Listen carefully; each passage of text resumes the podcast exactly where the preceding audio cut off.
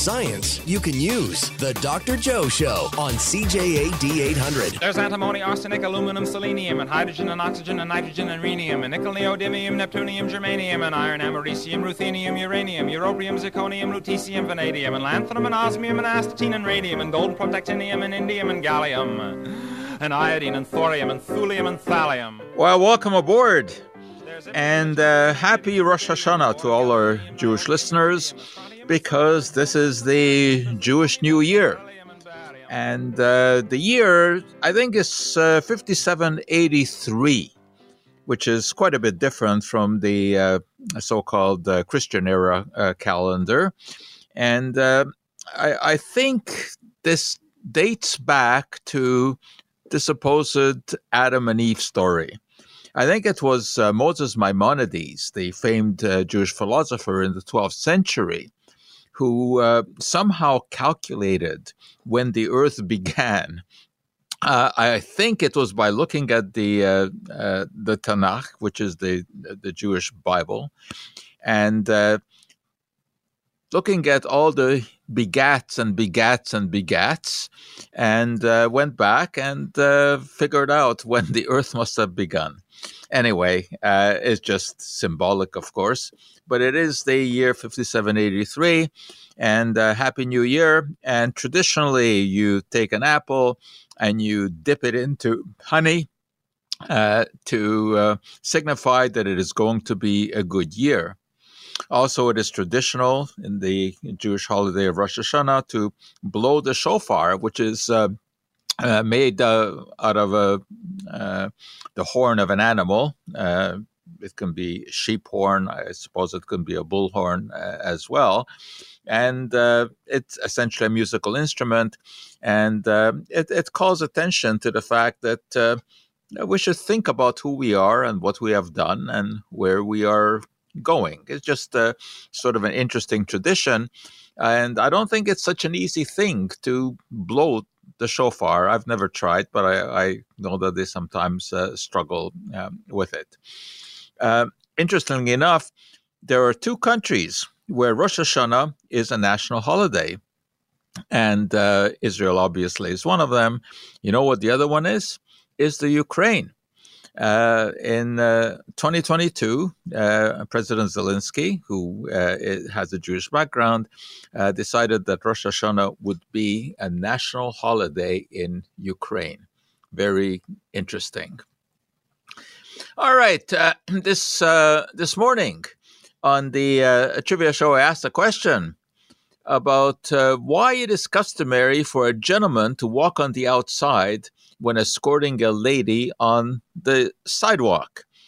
Uh, I think uh, most people still abide by that. I, I think uh, I do. Anyway, you know what? It's all a matter of physics and chamber pots. Before the advent of plumbing, it was common for chamber pots to be emptied from upper story windows into gutters beside the sidewalk. The trajectory of the contents made strolling hazardous for anyone near the gutter, that is, on the outside of the sidewalk. Gallant gentlemen therefore took to walking on the outside to prevent any catastrophe from befalling the ladies. Today, we are reviled by the thoughts of disposing of waste in this fashion, but cleanliness really did not become a virtue until recent times. When Queen Victoria ascended the throne in 1837. Believe it or not, Buckingham Palace had no baths at all. Perfumes, on the other hand, were very popular since they would mask objectionable smells. Madame de Pompadour spent vast amounts on perfumes, and Madame du Barry supposedly hid scented pads all about her person when she attempted to seduce King Louis XIV. But not everyone minded a ripe body aroma. Samuel Johnson, the creator of the first English dictionary, apparently did not. When an outspoken lady friend told him that he spell, smelled rather gamey, Johnson took no offense. He did, however, object to the misuse of verbs in her comment. You smell, he corrected her. I stink.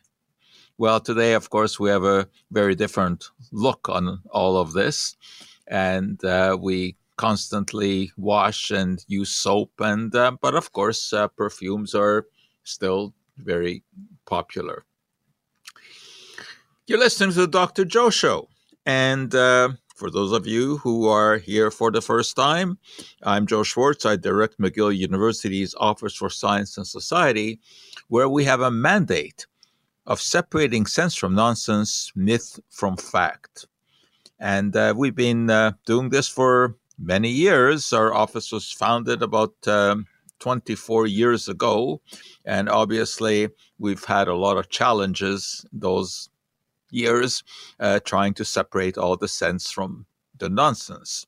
And uh, just about every day, there is something that we have to pay attention to. Uh, this week, you may have seen stories about various kind of beverages being recalled because of their caffeine content.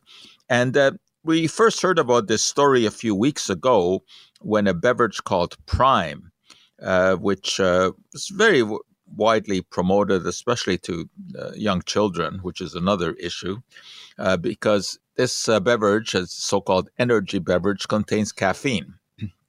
And the prime beverage uh, was recalled because it contained 200 milligrams of caffeine, whereas the maximum allowed in Canada per beverage is 180 milligrams.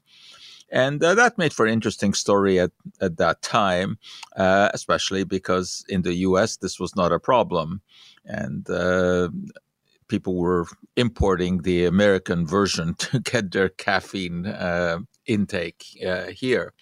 But now, a number of other beverages, uh, uh, all of these in the energy category, have been recalled because they contain more than 180 milligrams of caffeine.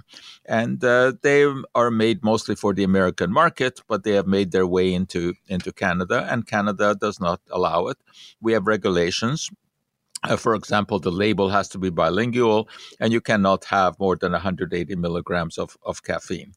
However, you can certainly increase your intake of caffeine in other ways, obviously by drinking more coffee. But believe it or not, you can buy this five hour energy drink, uh, which comes in a very, very small container, a very small bottle, and it contains 200 milligrams of caffeine. Some of them contain more. But this is not regulated as a food or as a beverage. It's regulated as a natural health product.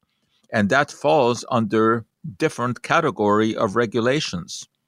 And so we have this rather confusing situation where you are not allowed to sell a beverage in a bottle or in a can that contains more than 180 milligrams of caffeine.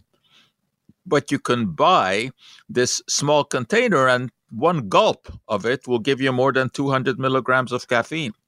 Never mind the fact that you can also go online or into a pharmacy and buy caffeine pills there's a plethora of caffeine pills out there, uh, 200 milligram pills. And of course, nobody says how many of these you, you can take. And believe it or not, those pills have an NPN number on them, a natural product number, which means that they are approved in Canada. Of course, uh, to get an NPN number, uh, you do not have to prove that uh, this is effective uh, for any kind of condition. Uh, you can just provide some anecdotal evidence. But of course, in the case of caffeine, I mean, we know what it does. It's a stimulant. Certainly, it will keep you awake. And uh, students sometimes take it uh, if they want to be alert for studying or on, on an exam. And people take it also when they feel uh, drowsy. And there's no uh, issue with that. In fact, it is promoted as a natural product. And uh, it is natural because caffeine, of course, comes from a plant source. So we have this rather confusing situation where you can't sell a beverage that contains more than 180 milligrams of caffeine, but you can go and buy caffeine pills or you can get yourself the five hour energy boost uh, and uh, that is regulated in a completely different way. A very silly and uh, confusing situation. You're listening to the Dr. Joe Show. We'll take a break, check what traffic is like out there, and we will be uh, right back.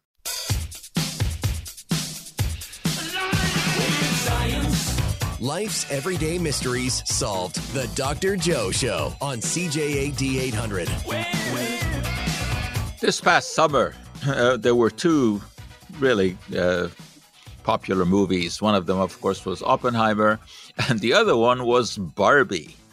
Uh, I actually did go to see it, and uh, I found it better than I thought it would be, uh, especially when you know some of the backstory of how this doll was created uh, by uh, Ruth Handler uh, way back in 1958 uh, when she was traveling through Europe and she saw a German doll that uh, had uh, the shape of an adult person because in North America at that time dolls were you know the shape of little babies. And she thought that this would be a, a great idea. But uh, boy there are some really interesting um, stories about Barbie. Poor Barbie. I mean, children love her, but grown ups just don't seem to want to leave her alone. She's been accused of all sorts of things. Uh, researchers at University Central Hospital in Helsinki claim that Barbie may be affecting the health of children. They took her measurements and concluded that her thighs, hips, and stomach were too skinny. She would not have the 20% fat a woman needs to have regular periods. If girls try to emulate the doll's measurements, they may be candidates for anorexia. That's what the researchers claimed. Well, you know, there may be something to that because it, it gives an image of what an ideal body should be like and very few people can achieve that that that image. Actually, Barbie was the, the toy industry's first full figure doll when she uh, first appeared in, in 1959. Uh, she was named after a real life Barbie. That was Barbie Handler, the daughter of Ruth Handler, founder of the Mattel Toy Company. Uh, the company was founded before Barbie. It was founded in 1945 with her, her husband.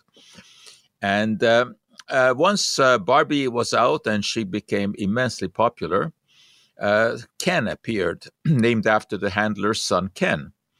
And he joined Barbie in 1961. Both became very popular, um, sometimes generating truly bizarre ideas. Uh, none more bizarre than that of a woman called Barbara in San Anselmo, California. Well, well, where else would you see something like this? This uh, woman used to publish a news, new age newsletter called the Barbie Channeling Newsletter.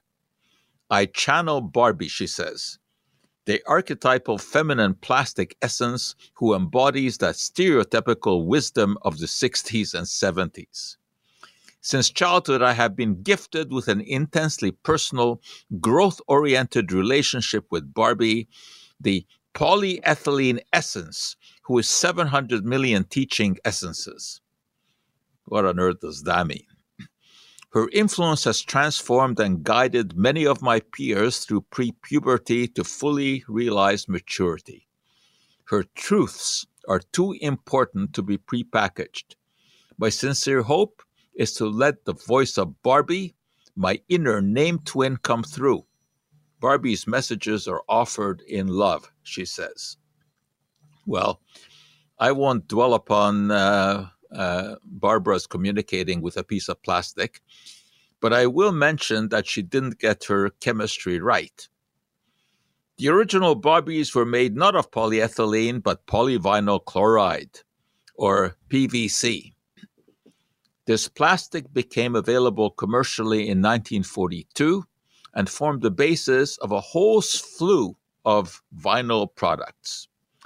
Now, the problem with PVC is that it is extremely brittle. And in order to impart flexibility to it, it has to be mixed with a plasticizer, which can make up as much as 70% of the total weight. Plasticizers such as dibutyl phthalate were commonly used to separate the long polymer chains of PVC, allowing these to slide over one another, and that imparts flexibility. Unfortunately, over time, the plasticizer leaches out and forms a sticky coating on the plastic. There's a health concern about this because such plasticizers have been linked with estrogenic effects, which may have an impact on children who handle or, worse, place old dolls in their mouths. There's also a problem for doll collectors and museums because as the plasticizer leaches out, the plastic begins to crack and degrade. As PVC breaks down, it releases hydrochloric acid, which then further speeds up the degradation. So, what do you do about this? Well, light and heat are poisons for old PVC dolls, so placing them in a fridge is a possible solution. It also helps to eliminate the hydrochloric acid as soon as it forms.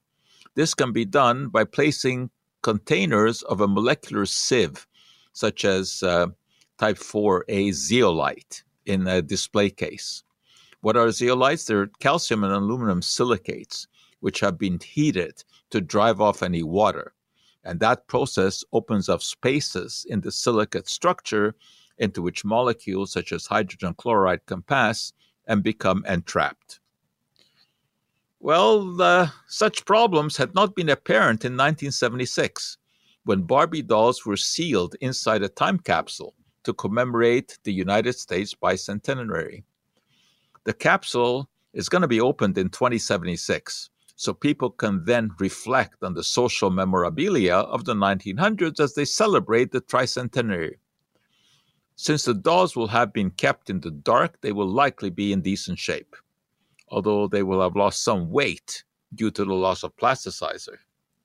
Too bad, of course, because uh, you know one thing Barbie cannot afford to do is lose any more weight.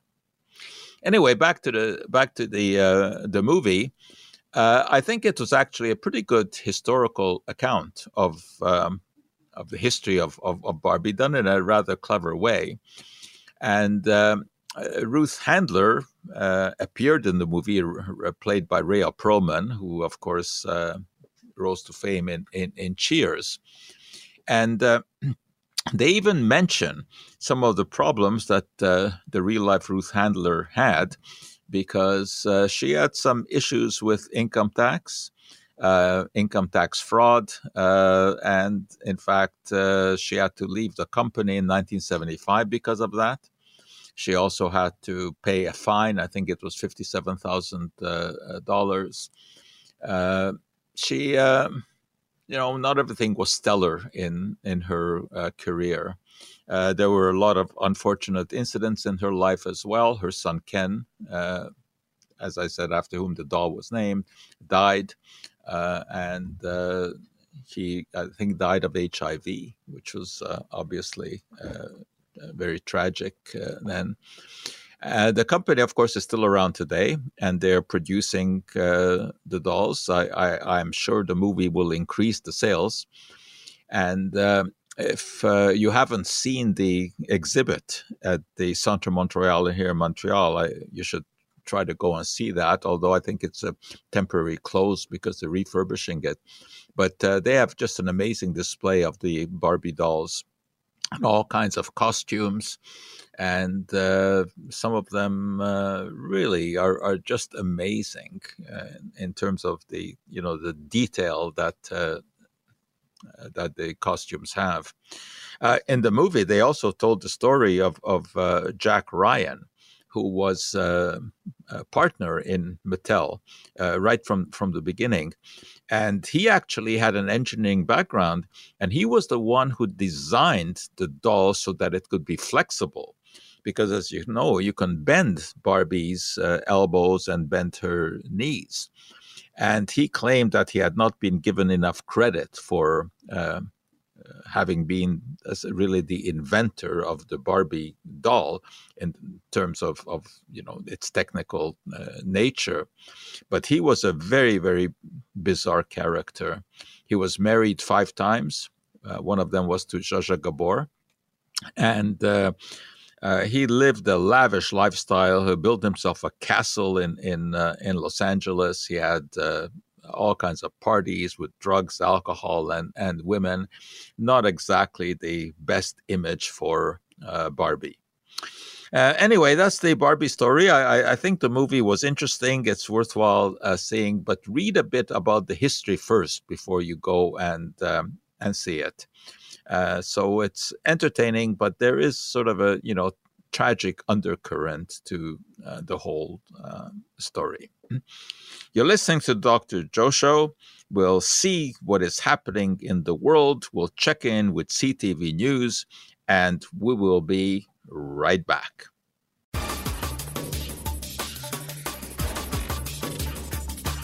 Science you can use. The Dr. Joe Show on CJAD 800. A large crowd surrounded Hal the Healer's platform in the middle 1800s. Before beginning, Hal signaled his band to strike up a lively tune. Why? Because Hal was preparing to pull a tooth, and the music was needed to drown out the screams of the unfortunate patient. In the early 19th century, the pulling of teeth was a common public attraction.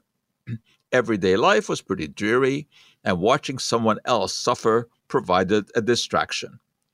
Dentists became public entertainers of the sort, vying with each other for business.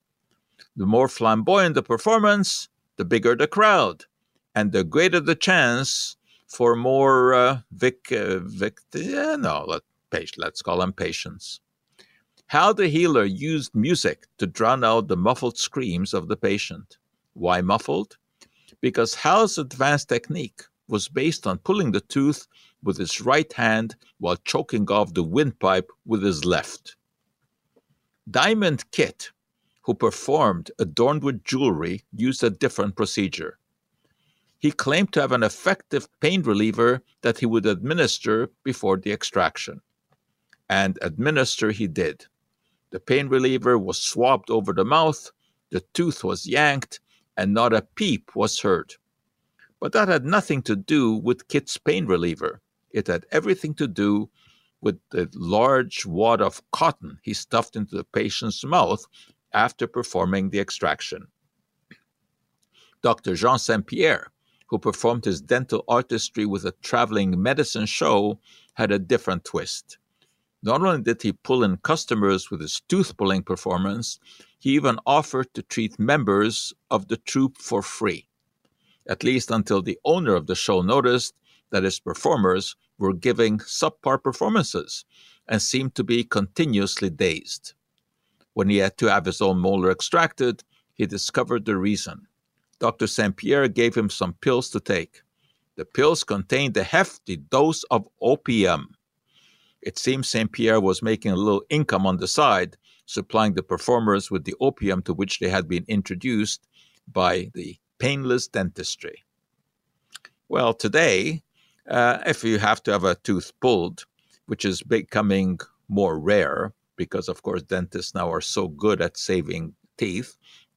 But uh, if you do have to have some dental work done, then of course, uh, local anesthetics are injected, things like Novocaine and, and Lidocaine, and you really do have painless dentistry. I mean, dentistry has come a very, very long way.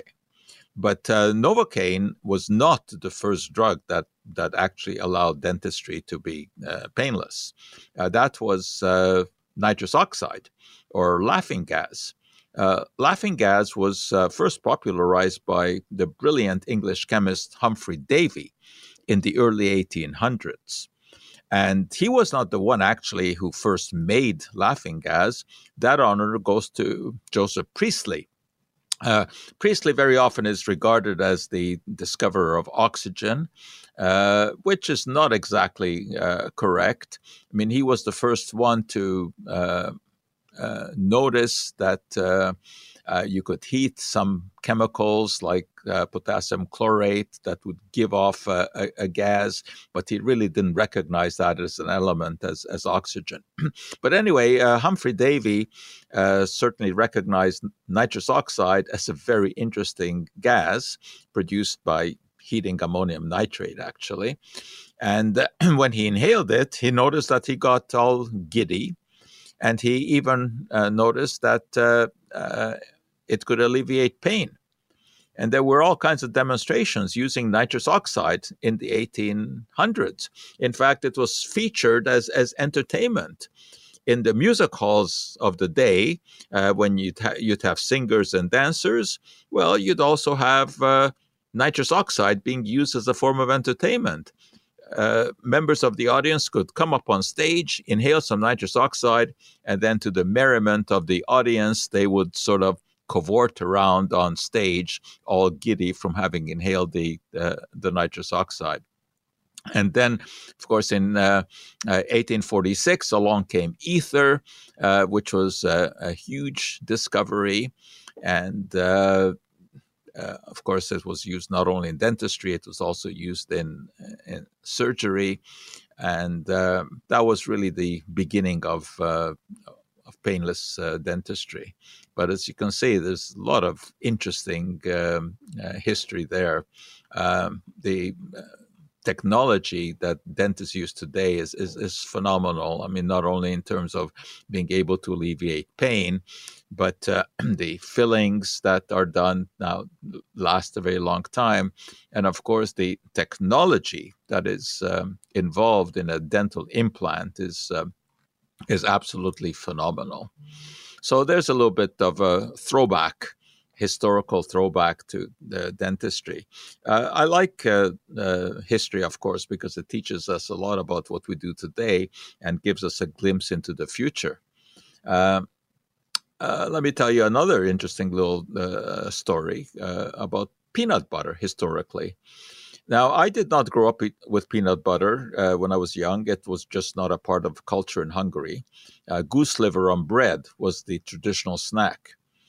Uh, peanut butter has been around in some form since the late 1800s, but there's some controversy about who invented it. Uh, what we know is that George Washington Carver, who's often credited, did not invent peanut butter, although he did promote numerous uses for peanuts. One can make a strong case for peanut butter being a Canadian invention, more specifically, a Montreal invention. In 1884, Montreal chemist Marcellus Gilmore Edson received a U.S. patent for milling roasted peanuts, quote, until they reached a semi-fluid state with consistency like that of butter. But his intended use for was for confectionery products. It was Dr. John Harvey Kellogg of cereal fame who introduced a paste that could be called peanut butter. In an 1895 patent, he described mashing boiled peanuts into a paste uh, that was supposed to be a healthy alternative to meat, which he thought was a digestive irritant and a sinful sexual stimulant. Then in 1921, Joseph Rosenfeld solved the problem of oil separating from the peanut solids by introducing the process of hydrogenation. This resulted in a stable spread that could be shipped and stored for a long time. As far as nutrition goes, peanut butter is a good source of protein and fiber, and the fat in peanut butter is mostly the unsaturated variety that is not implicated in cholesterol buildup in arteries.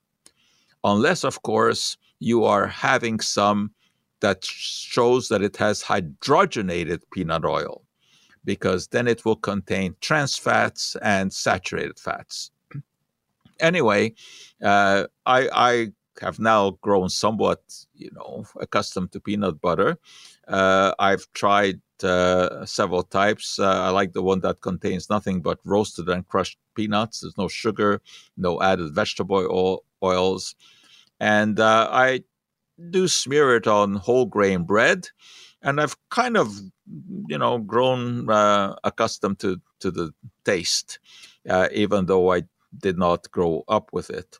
Uh, it I, I, still would not rank it as uh, one of my you know favorite foods, but at least I've learned to to I, I, guess more than just tolerate peanut butter. I, I, think good peanut butter on a nice piece of toast is, is, is fine.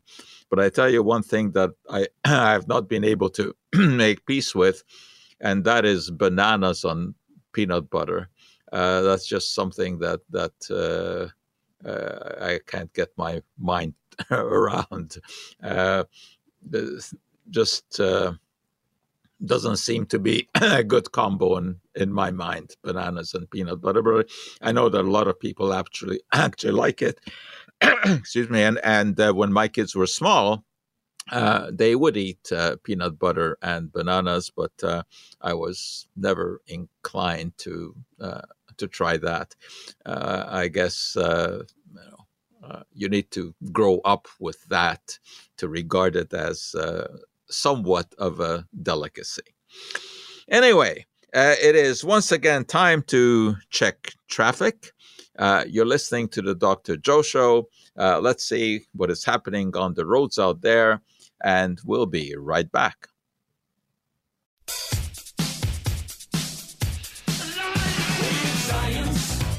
Your source when you need answers. The Dr. Joe Show on CJAD 800. Hey, remember the story about a gene from Arctic flounder being added to the DNA of tomatoes? The gene in question was one that codes for an antifreeze protein, and the idea was that incorporating this gene into the genome of a tomato would prevent the tomato from freezing should the temperature drop below freezing, as it sometimes does in southern climes where tomatoes are grown. A clever idea, but it was never put into practice. Nevertheless, anti GMO advocates used that story to frighten people about eating the fishy tomatoes. There were cartoons of all kinds that, you know, that depicted uh, tomatoes that looked like fish, uh, which of course is total nonsense because all that was talked about was putting one gene from the 30,000 or so genes of a fish into a tomato. And it's not the gene that makes a fish a fish. The gene just coded for the production of a certain protein. Anyway, that, never mind that. But now, however, we have a real example of an animal gene being inserted into a plant. The gene comes not from a fish, but from a pig, and it has been inserted not into a tomato, but into a soybean. Moolec, M O O L E C, a company in, uh, in Britain has isolated some pig genes and inserted them into the genome of a soybean, with the result that when the transgenic soybeans are grown, about a quarter of the protein they produce are porcine proteins. Well, the company does not identify the specific genes that were transferred, claiming that information is proprietary. But given that the soybeans have a pinkish color, it is likely that one of the genes codes for myoglobin, a protein that transports oxygen by binding it to an iron atom. Myoglobin is indeed pink. So, of course, you're asking yourself the question what's the point of incorporating a pig protein into soybeans? Well, the argument is that as the world's population increases, the demand for dietary protein from animals will increase. But animal agriculture is not an environmentally friendly enterprise. Growing soybeans has a much smaller environmental footprint, and the proteins extracted from the beans can then be added to animal free foods to boost protein content and provide a meaty flavor. Interestingly, Moolec does not make a secret of the piggy genes in their soybeans. Quite the opposite. They have coined the name piggy soy for their genetically engineered soybeans public acceptance will undoubtedly uh, have something to say about uh, about this, uh, because of course uh, there is the the cloud of genetic engineering hanging, uh, you know, over this um, whole uh, business. public acceptance, I, I think, will be an issue, but the target for these soybeans is not the Western world but developing countries that are likely to be impacted by a protein shortage. Moolec is not the only company experimenting with inserting animal genes into plants. PoloPo, an Israeli firm, has inserted a chicken gene that codes for ovalbumin, the main protein found in egg white, into the genome of a potato. Once extracted from the potato, it can replace egg protein which is uh, widely used in products that range from ice cream and pancakes to dietary protein supplements. And of course, there's no need to worry about being turned into a pig or into a chicken by consuming the animal proteins produced in the soybeans or potatoes. But uh, I'm pretty sure that cartoonists will seize upon this opportunity and, and you know poke fun at this, just as they did with the uh, uh, the fishy uh, tomatoes. But uh, I, I, think uh, you know there, there is a greater acceptance now for genetically modified products because we already have a long history. Uh, genetic modified foods have been in our diet now for about 40 years. And of course, no catastrophe has has arisen. And uh, uh, the issues that you know you hear about that originally were such uh, you know monumental concerns that that uh, there would be some some unknown toxins that would form in genetic modified foods. Well, none of that has happened.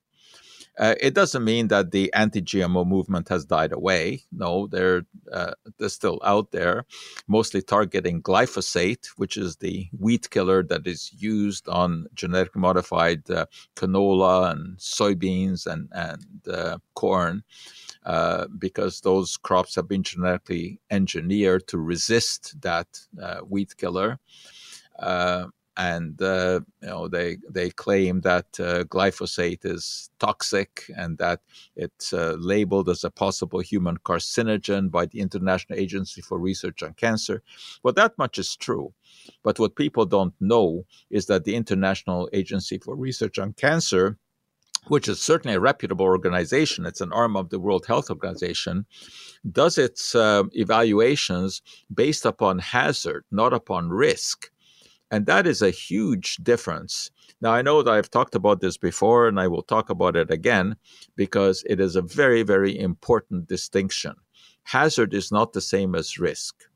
Hazard is the innate property of a substance or a process to do harm. It cannot be changed. Cannot be changed. Uh, whereas risk certainly is modifiable because it depends on the extent of exposure to a hazardous uh, substance. So, for example, uh, let's take something that we talked about a bit earlier today is caffeine. Well, caffeine is a hazardous substance because, of course, we know that in a high enough dose, it can cause all kinds of problems. But we also know that if you have a cup of coffee, your risk is very small even though you've not altered the hazard of that caffeine. But should you consume a whole bottle of caffeine pills, well, you'll be saying goodbye to the world. So it's very important to realize that the uh, story about glyphosate, the reason that is listed as a possible human carcinogen, because there have been some studies in animals and in cell culture where with exposures that are way, way, way beyond what any human would be exposed to, they have uncovered some problems. That's why it is a hazard.